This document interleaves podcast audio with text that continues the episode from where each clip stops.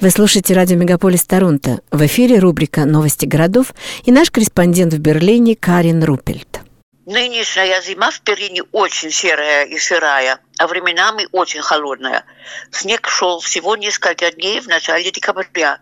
Тем не менее, в центре города много туристов со всего мира. В интервью молодые туристы в основном подчеркивают, что их очень интересует клубная жизнь Берлина.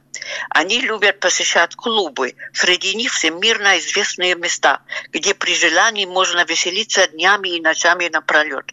В Берлине действительно есть развлечения на любой вкус. Спорт не только на Олимпийском стадионе. Есть два больших зоопарка, один на западе, другой на востоке. Экскурсии по городу на лодках по многочисленным водным путям или, к примеру, берлинские подземные миры. Фирма под этим названием организует экскурсии в места под уровней улиц.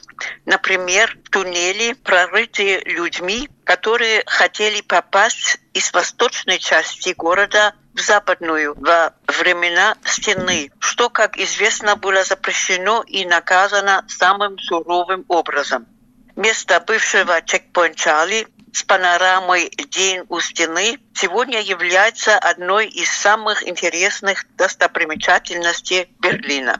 С 1961 по 1990 год здесь находился пункт пропуска союзников, то есть американцев, англичан и французов, через стену. В районе Берлин-Митте двойной ряд брусчатки напоминает о ходе Берлинской стены, а больше никаких следов почти нет.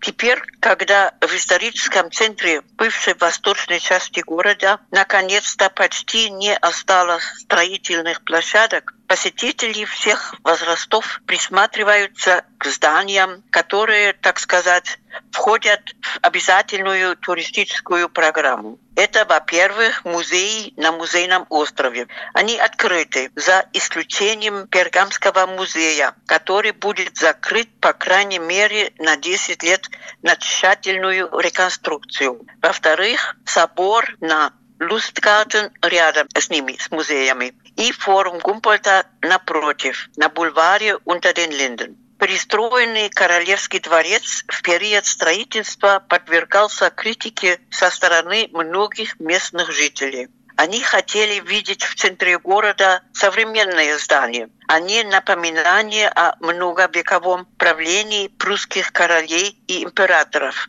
Сейчас здание носит новое название «Форум Губерта». В нем размещаются различные выставки, рестораны и залы для проведения мероприятий. Критика больше не слышна.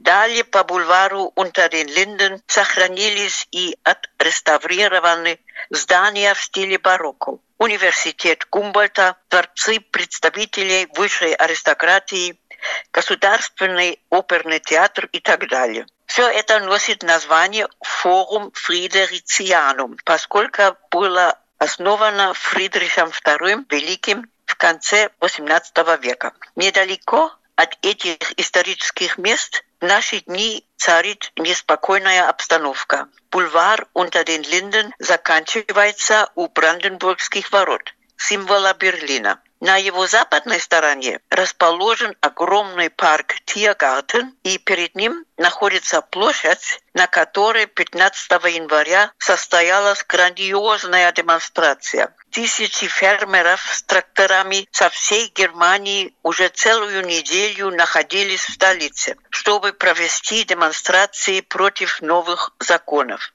По их мнению, планируемые меры приведут к значительному снижению доходов. После встреч с различными министрами, а также переговоров с канцлером Шольцем, гнев фермеров по-прежнему высок.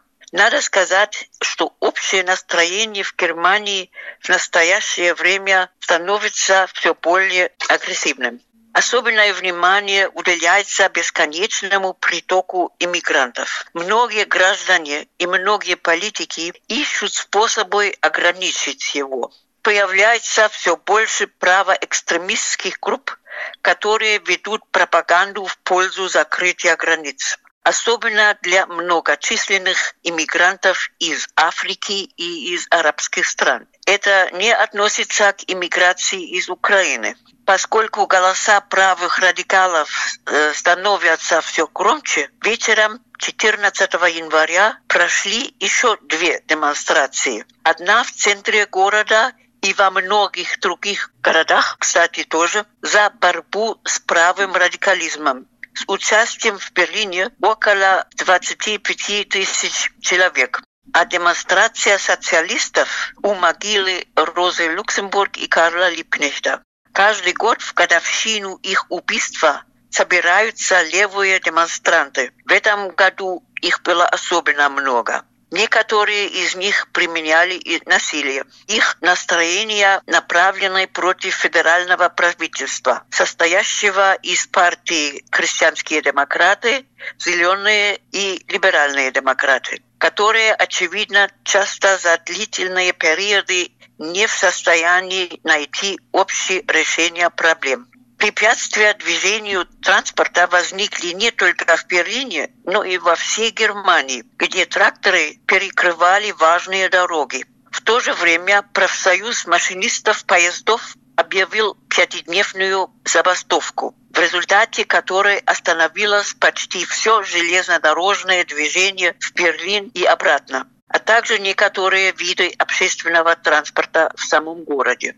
Добавьте к этому постоянные произраильские или пропалестинские демонстрации во многих местах, и вы можете представить, что сейчас не лучшее время для посещения столицы Германии. Берлинцы привыкли к настоящему нарушению общественной жизни и смирились с этим. Туристам приходится приспосабливаться. Это часть берлинского в кавычках фольклора. С другой стороны, культурная жизнь не стоит на месте. В Хамелеоне это кабаре, на центральной площади Хакешехюфе проходит очень популярный фестиваль современного цирка. А в шоу-театре Фридрихштадт-Паласт уже больше месяца идет самое масштабное ревью, которое когда-либо ставилось на этой знаменитой площадке. Оно называется «Влюбленные» и не только снабжено костюмами от парижского модельера Гольтье, но тот и поставил ревью, билеты на которые постоянно раскупаются. В больших и малых театрах, концертных залах, кабаре и так далее, как всегда, представлены самые разнообразные программы на любой вкус. Это касается и многочисленных музеев. Интересно отметить, что в настоящее время проходят две выставки норвежского национального художника Эдварда Мунка с разными фокусами. Одна в так называемой Берлинской галерее, и выставка называется «Магия Севера», другая в музее Барберини в Потсдаме называется «Человеческие образы». Это, конечно, далеко не все, что можно рассказать о Берлине. Возможно, стоит кратко упомянуть о соседнем городе Потсдаме, который является почти пригородом Берлина и всегда был тесно связан с ним прекрасной парковой зоне, носящей название «Прусская Аркадия», расположен 21 замок и дворец, что, пожалуй, сравнимо с пригородами Санкт-Петербурга.